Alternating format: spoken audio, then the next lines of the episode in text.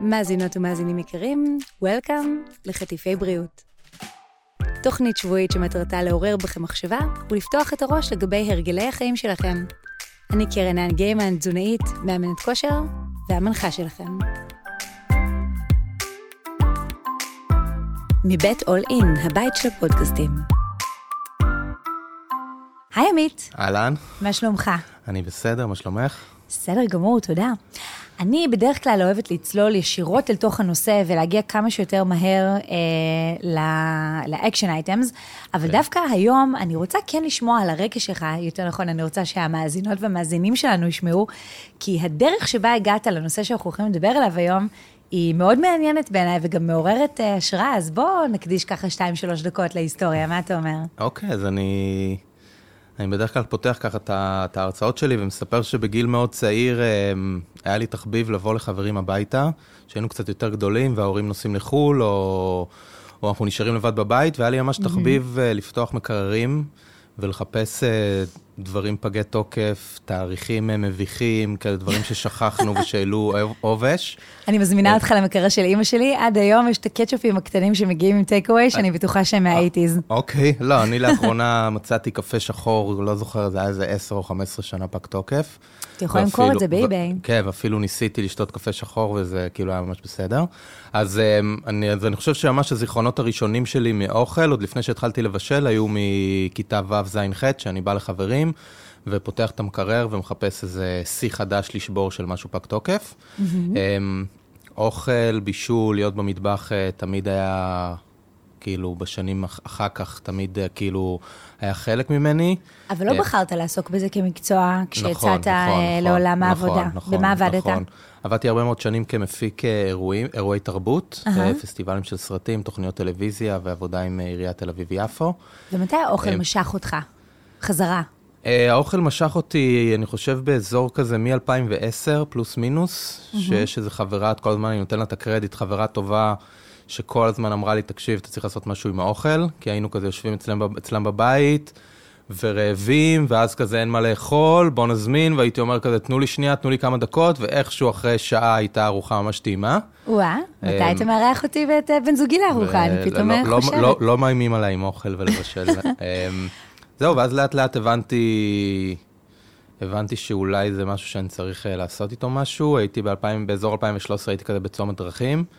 אמ, הרבה מאוד שנים רציתי להיות תסריטאי, לכתוב סדרות ופורמטים ושעשועונים, הרבה מאוד השקעה, יש- כאילו הייתי 150 אחוז בזה, ואז אמרתי, רגע, אולי זה לא מה שאני רוצה לעשות. ואז אני מגדיר את זה שלכתוב סדרה זה אחד התהליכים הארוכים, אהה. בטח בישראל, חמש, שש, שבע שנים אפילו, לעומת אה, יצירה של לפתוח את המקרר, להתחיל לחתוך משהו, לפתוח את האש, את הגז, לשים איזה מוזיקה, ואחרי שעה, שעתיים יצרת משהו שאתה לא צריך לחכות לשום אישור של גוף שידור או אף אחד אחר, אז הפכתי כאילו מהיצירה הכי ארוכה ליצירה הכי מהירה ו... וקלה עם הידיים יומיומית. אהה. אמ, זהו, ב-2015 למדתי בישול. אמ, המשכתי לעבוד במטבחים במקביל להפקות, אמ, אבל מאוד מאוד נהניתי ורציתי להעמיק בזה, אבל לא, אף פעם לא מהכיוון של בוא אני אפתח יום אחד מסעדה. ב-2019 נסעתי לעשות תואר שני בגסטרונומיה, באוניברסיטה שנקראת יוניסק באיטליה, שהקימה תנועת סלואו פוד.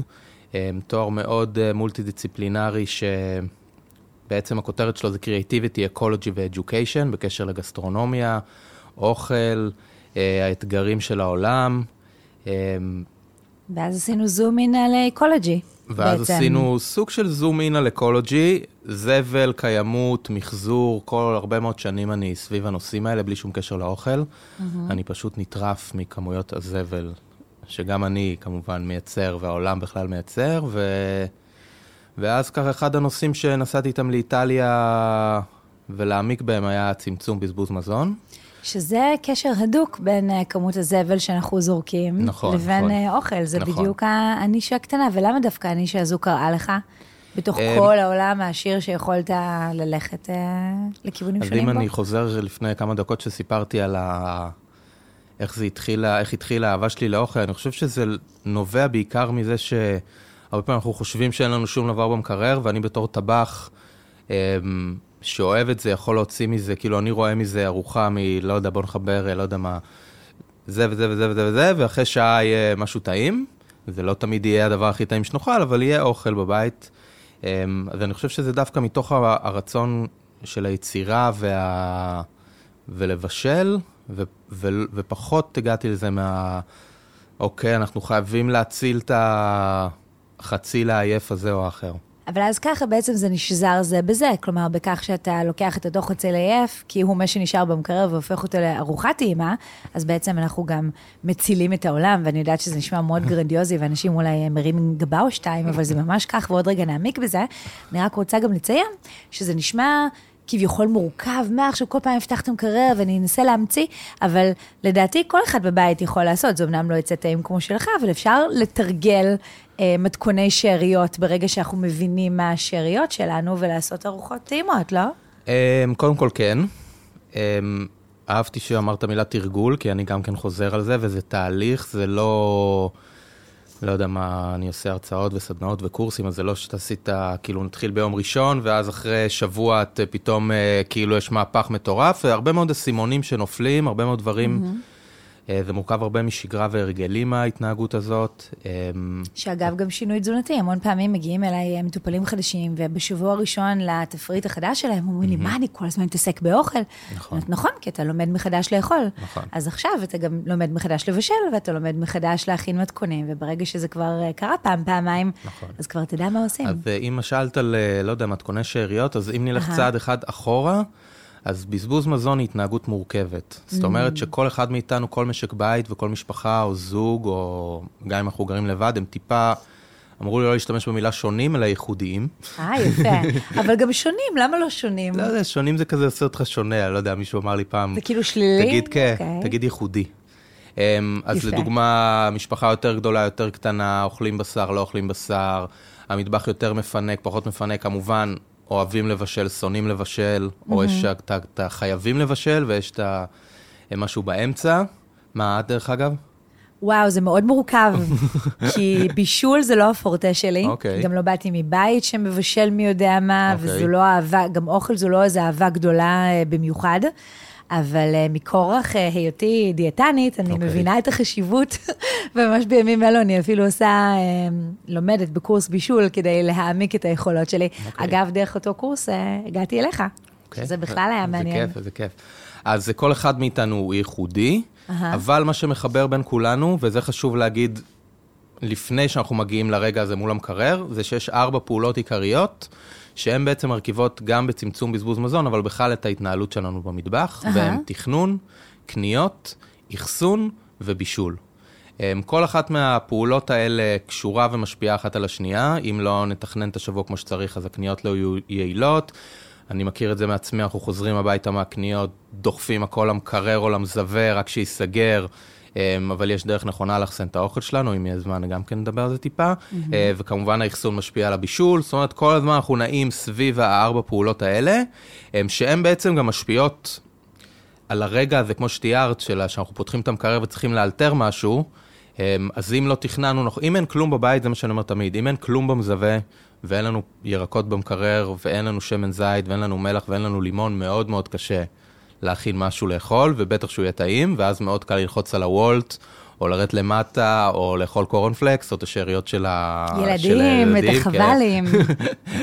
אמ, אבל אם התכנון שלנו, נחשוב על התכנון, נקנה כמו שצריך, כמובן את... אה, אנחנו יכולים גם לדבר מה צריך לקנות, כי זה גם כן נושא בפני עצמו, אה, ושהאוכל באמת יהיה אוכל טעים ובריא ומאוזן בבית, שמבוסס על ירקות וקטניות ודגנים מלאים, ו... מעט יחסית מוצרי חלב, מעט בשר, מעט דגים, אמ, אז יהיה לנו יותר קל כשנגיע לרגע הזה שחזרנו מהעבודה, שחזרנו בתשע מהפילאטיס, אה, שאין לנו כוח לבשל, שאנחנו רעבים, אבל אם יהיה לנו את הבסיס במזווה ובמקרר ובמקפיא, אה, וטיפה סבלנות, וטיפה ידע וניכנס באהבה אה, למטבח, אז יצא גם, יצא אוכל סבבה, יכול להיות שהוא יהיה טעים ברמה כזאת או אחרת, אבל הוא בטח הוא יצא אחלה והוא יספק. הוא יהיה מתאים לנו. כן. הוא יהיה מתאים לנו. הוא יעשה את העבודה. אנחנו ממש עוד רגע נצלול באמת, אה, אולי לכמה עצות בכל אחד מארבעת הפילרים שעכשיו אה, ציינת, אבל ממש עוד רגע. רגע לפני, אני רוצה שאתה ואני ביחד רגע נציג את הבעיה. אוקיי. גם בנושא של בזבוז מזון, אני נכון. מגיעה אליו בתור דיאטנית מזוויות שהן לגמרי שונות משלך, ואנשים לפעמים שואלים, אוקיי, אבל מה הבעיה? זה biodegradable, נכון? זה מתכלה, אני זורק אפרסק ביער והוא יתכלה. אוקיי. ורוב הסיכויים שאם אני אזרוק אפרסק אחד ביער אדיר, אז הוא באמת יתכלה, אבל מה קורה כשיש הרבה מאוד אפרסקים וחצילים ובננות ו- ולחם? אוקיי. אז אה, בואו, בואי נתחיל ממש מההתחלה. שליש מהמזון שמיוצר בעולם נזרק לפח, לא נאכל, לא מגיע לשום צלחת, אף אחד לא נהנה ממנו. אני תמיד אומר את זה פעמיים, אני אגיד את זה שוב, שליש מהמזון נזרק לפח, אה, שבתוכו זה לא רק פירות וירקות, זה גם בשר ודגים ומוצרי חלב וכל מה שנקרא מערכת המזון. שאגב, בישראל ההערכה היא טון שלם של מזון מדי uh, שנה. שניים וחצי מיליון טון בשנה. נכון, שניים וחצי, מיליון סליחה. טון בשנה. שניים וחצי מיליון טון מזון. אתה אני אומר צודק. את זה באזור ה-6,000-7,000 טון ביום. אני תמיד בא אומר כזה, אם דמיינו מכונית ששוקלת בערך טון, טון וחצי, אז עכשיו תחשבו על איזה חניון ענקי, עם 6,000-7,000 מכוניות מלאות באוכל, וזה כל יום רק בישראל הקטנה.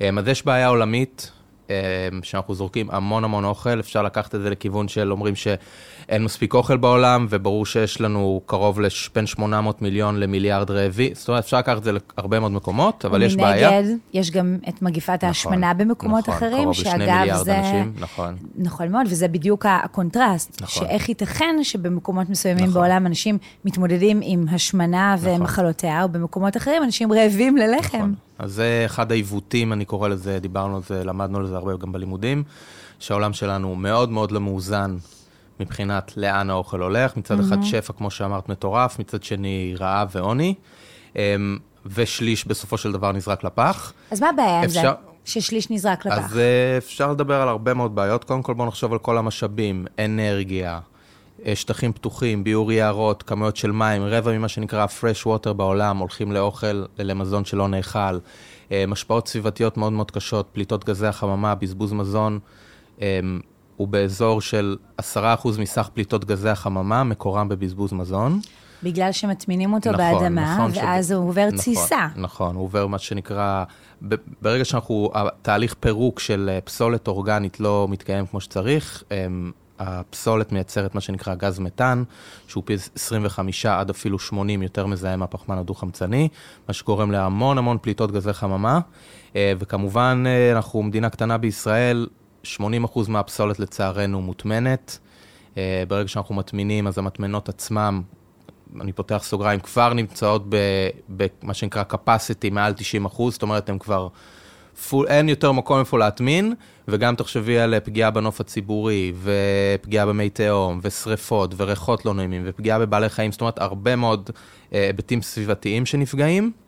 אה, כמובן שזה, יודעת, לא נעים לגור ליד, אז כאילו אין לנו יותר מדי מקומות גם בישראל אה, להקים עוד מטמנות חדשות. Mm-hmm. וכמובן, הבעיה הקר- הקריטית של, אה, של פליטות גזי החממה, עוד איזה מושג שאף פעם לא כל כך ברור לנו איך הוא קשור אלינו, אז הפח שלנו מתחת לבית אה, משפיע ישירות על זה.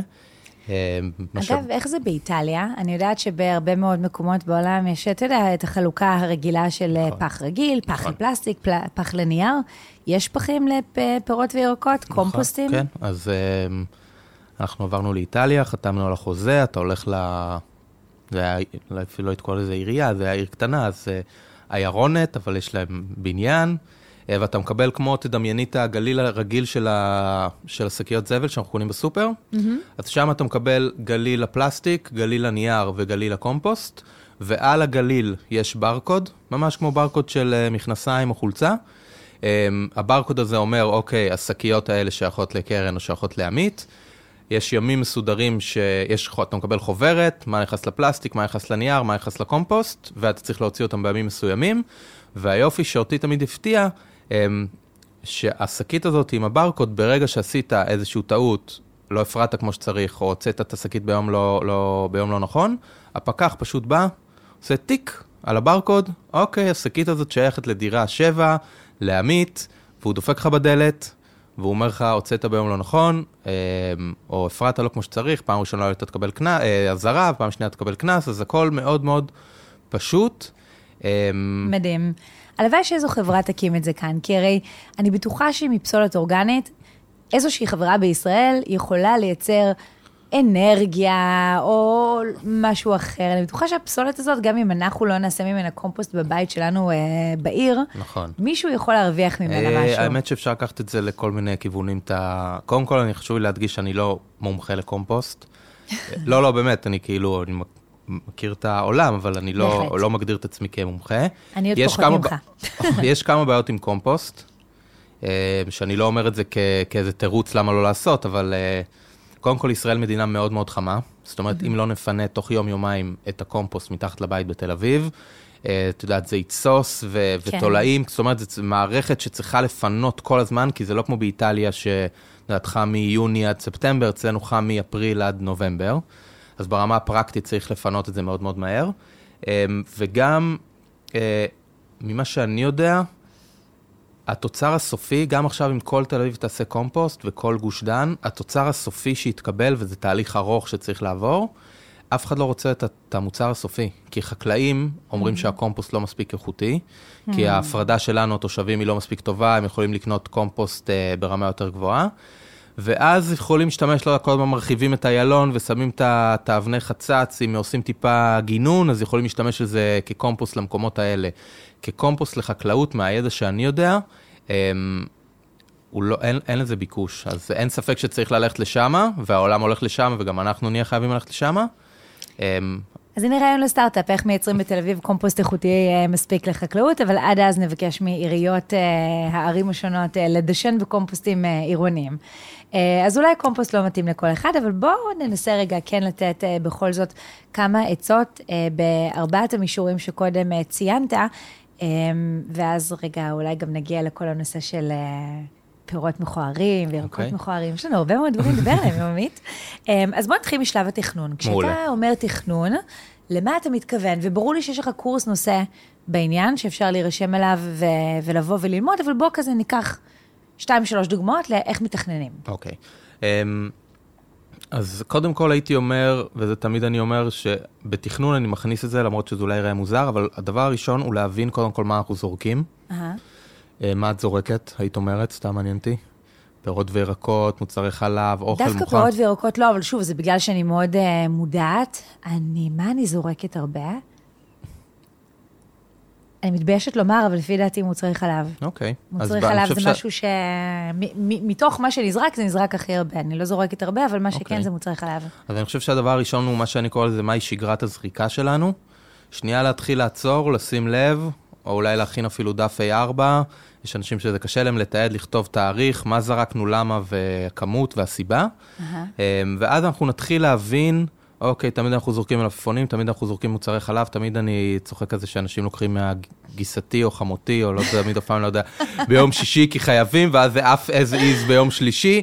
אז נתחיל לשים לב מה אנחנו זורקים, ושם יכול להיות שאנחנו צריכים לבשל פחות, לקנות פחות, לשנות משהו, כאילו זה, הדבר, הצעד הראשון זה קודם כל להבין מה אנחנו זורקים. ללמוד הרגלים. כן, לגמרי. שבועיים זה מספיק, נכון? שבועיים זה כלומר, מעל הראש של אפשר גם עושה. אה, חודשיים, אבל שבועיים זה מספיק. כן. אני עשיתי את זה אוקיי. כמה פעמים, אני מוכרח להודות, שכל פעם למדתי אה, שאני, יש לי נטייה להכין סלט גדול מדי, ופסטה גדולה מדי, ולפעמים אנחנו, ילדים זה נושא בפני עצמו שגורם להרבה בזבוז. בטח. אמ, אז קודם כל להבין. דבר שני זה פשוט לפתוח את היומן. הרבה פעמים אני שואל אנשים, גם מתי יש להם זמן לבשל, ואז פתאום אנשים קולטים שצריך לפנות לזה זמן, בטח אם אתה רוצה לבשל כמה ימים קדימה. אה, מתי הזמן ללכת לקניות, אני מהאנשים שנוטים, את יודעת, ללכת יותר לשוק, ללכת כאילו פחות בסופר, כאילו בסופר מתחת לבית, אה, אז לתכנן גם את הקניות יותר נכון. שאגב, אני הפוכה ממך. אני אוקיי. אוהבת להזמין. אוקיי. אני כמובן מזמינה אקולוגי בלי שקיות אה, פלסטיק, אוקיי. אבל באמת, זה, זה פשוט לי סוגר פינה.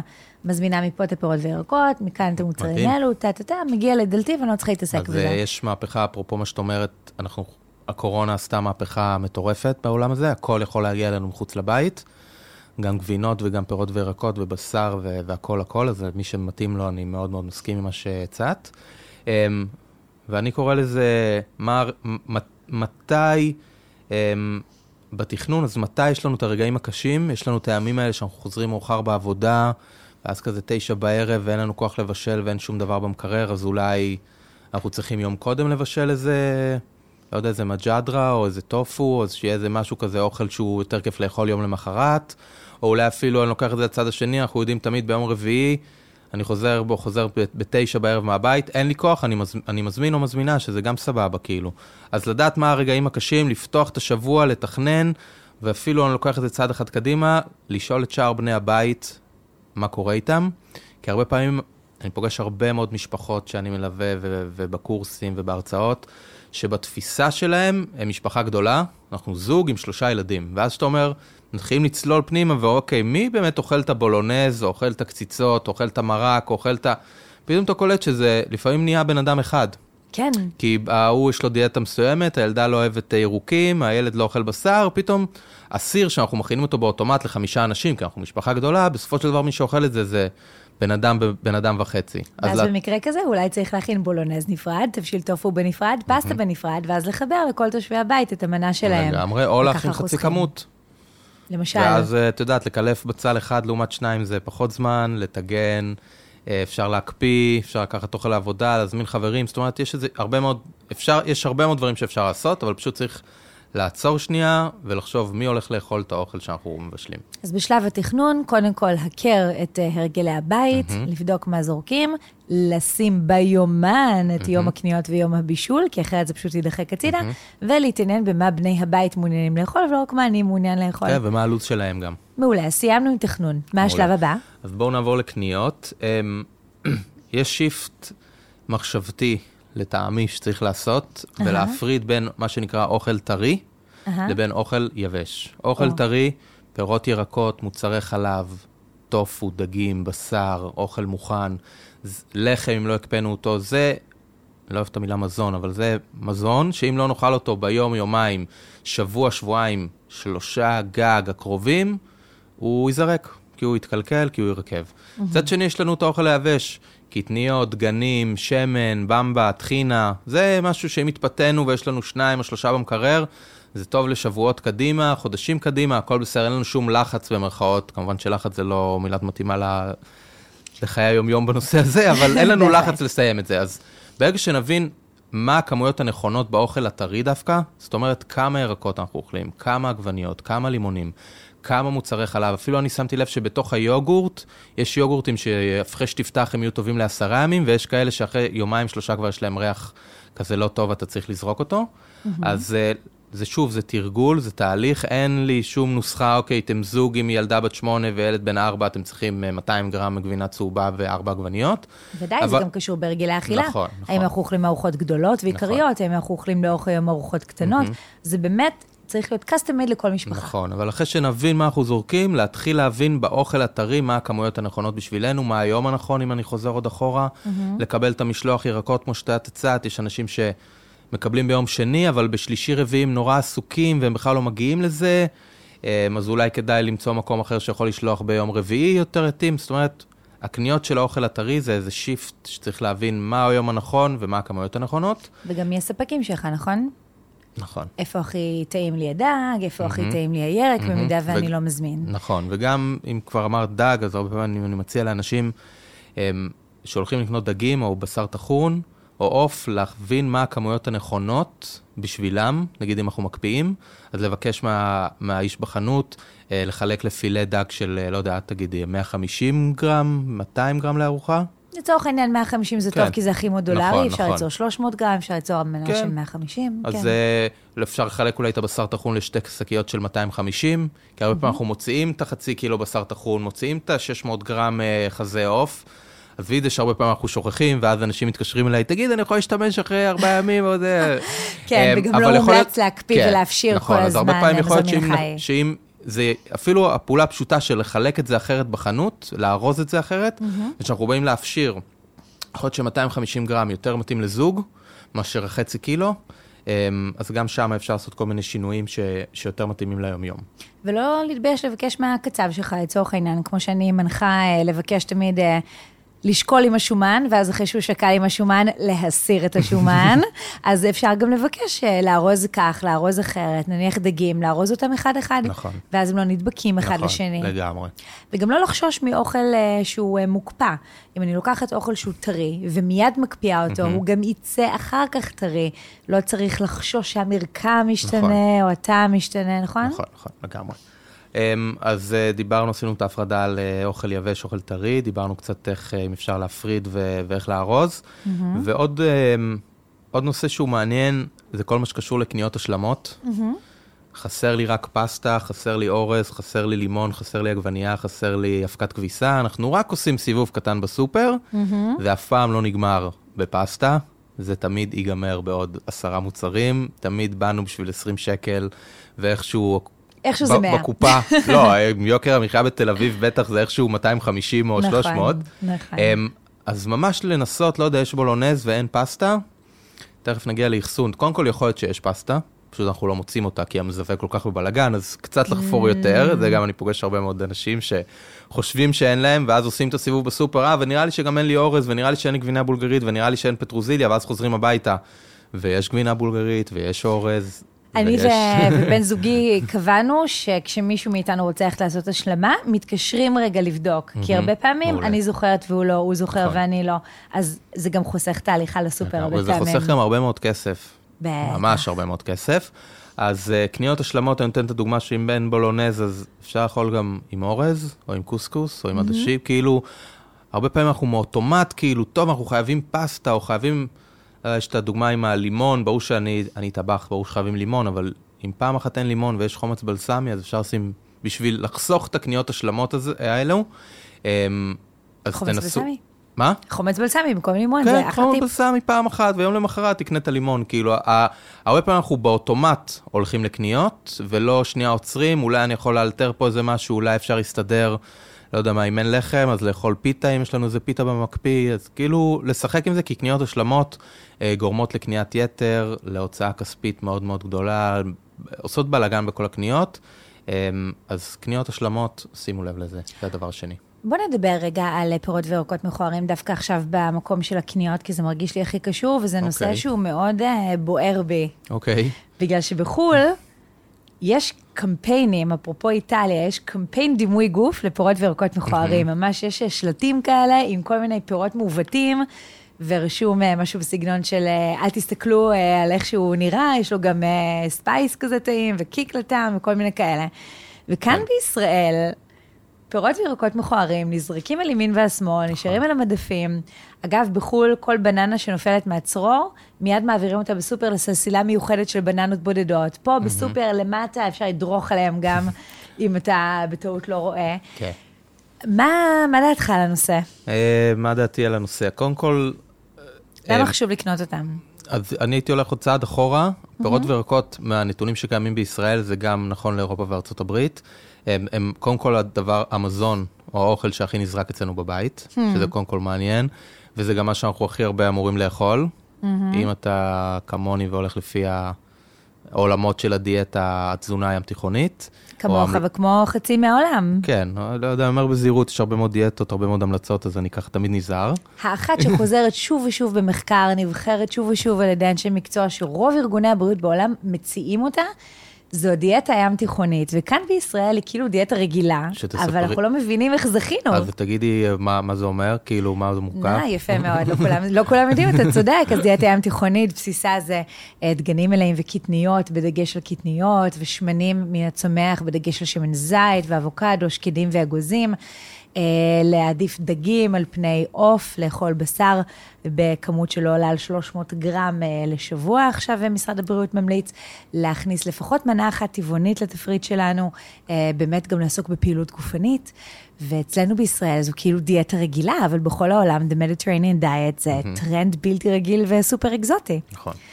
אז זה מעניין שאתה אומר שאנחנו הכי הרבה זורקים פירות וירקות, למרות שהם הבסיס של פירמידת המזון נכון, נכון. הרצויה. אז זה כזה נקודה שתמיד, גם אה, לא, אין לנו מספיק זמן, אבל אפרופו הרפורמה בחקלאות ויבוא וייצוא והמחירים שעולים, ואנחנו כאילו זורקים כמויות אדירות מזה לפח. אה, ואז בואו נדבר, פירות וירקות מכוערים.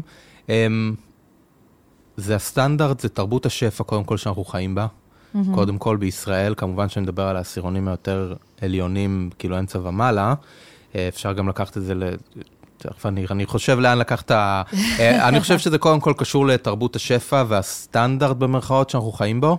שאם הגזר לא בול, והתפוח אדמה לא בגודל, והכרובית לא בגודל, והכל צריך להיות, יש לנו מעין איזה סטנדרט, שהרבה מתוכו זה התרבות והסטנדרט שרשתות השיווק אה, מכתיבות לנו. כי תחשבו אנחנו נכנסים לסופר, הכל copy-paste, ועם טיפה משהו שונה. הקולורבי טיפה קטן, או המלפון טיפה עם זה, או לחציל יש איזה שוונץ, או יש איזה פס קטן בקישור, אנחנו נמשיך הלאה, ומה פתאום, למה שניקח אותו? אמ, אז זה פשוט הסטנדרט שאנחנו, שאנחנו חיים בו, וגם אין לנו את ה... אין לנו את האופציה כמעט איפה, איפה לקנות פירות וירקות מכוערים, כי מה שאנחנו באים לחנות ולסופרים ולרשתות השיווק זה תמיד הכל נראה פרפקט. אז קודם כל אני חושב שצריך להיות לנו קודם כל את האפשרות לקנות אותם, כמו שאמרת שיש מקומות באירופה ובארצות הברית שהם בחצי מחיר או בהנחה מסוימת, או אפילו במחיר הרגיל, כי אין שום פגיעה בערכים התזונתיים או בטעם שייצא.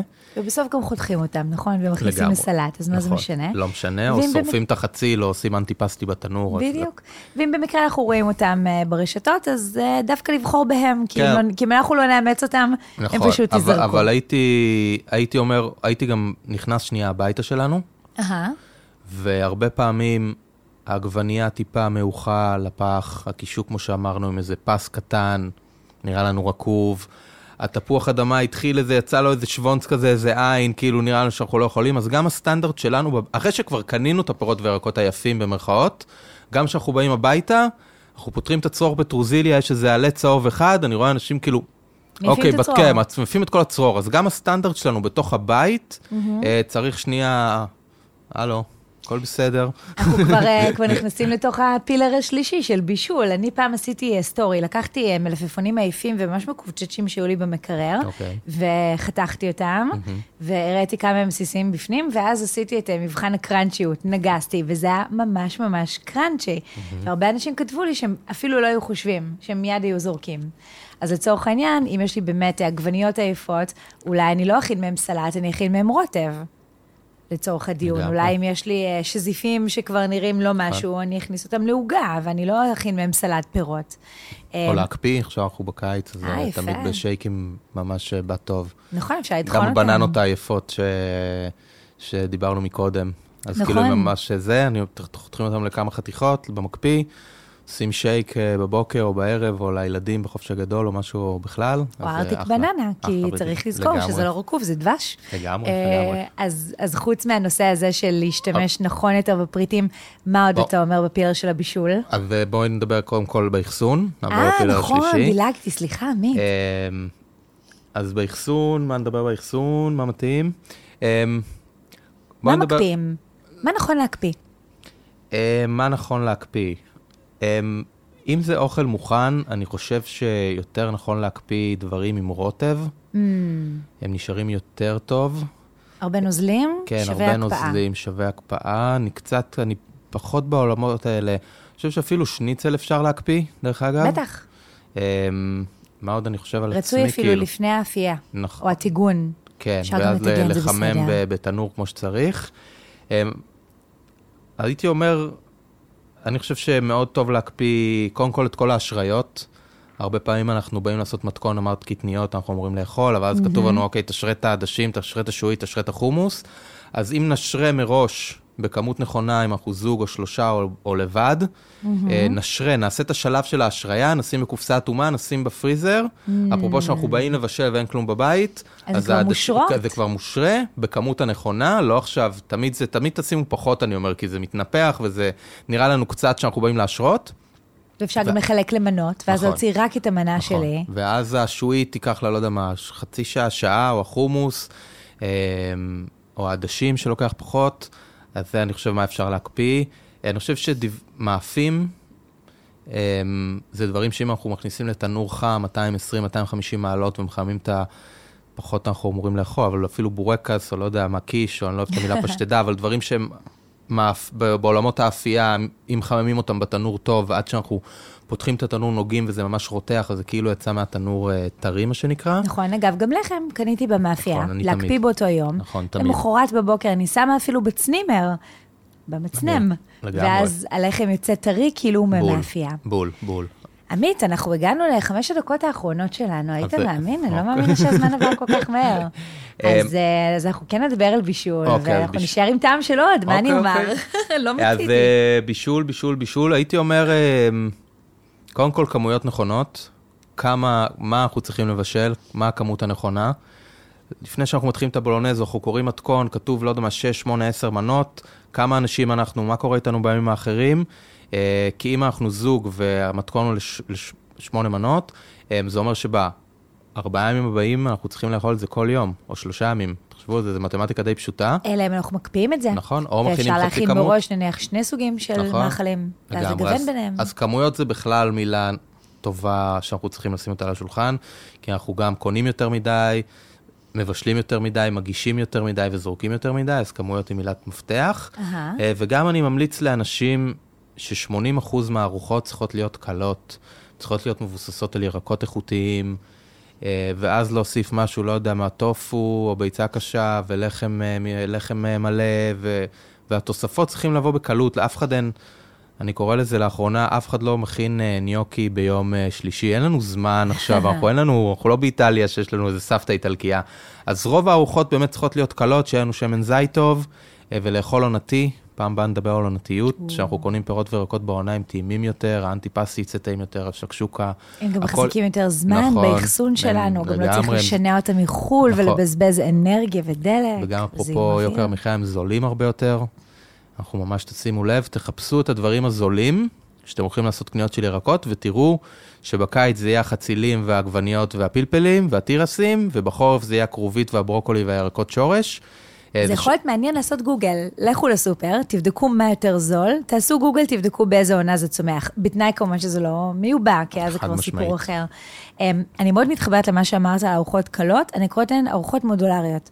להכין ירק, להכין מנת חלבון, דג, נכון. טופו, בשר, קטניות. להכין, בדיוק, קטניות, אני מסווגת אותן כפחמימה, בכל זאת אני דיאטנית, אז להכין כמה סוגים, ואז אני יכולה לאכול פעם אחת את הדג עם ירקות בתנור, פעם אחת את הדג עם ירקות טריים, להוסיף פעם אחת מג'דרה, להוסיף פעם אחת חומוס. זאת אומרת שאפשר לשחק עם זה ולהפוך דג עם תוספת וירקות למשהו שהוא מאוד מאוד משתנה ומעניין. מסכים.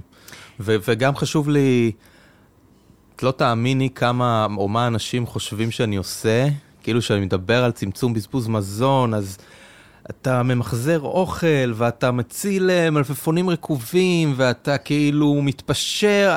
לא.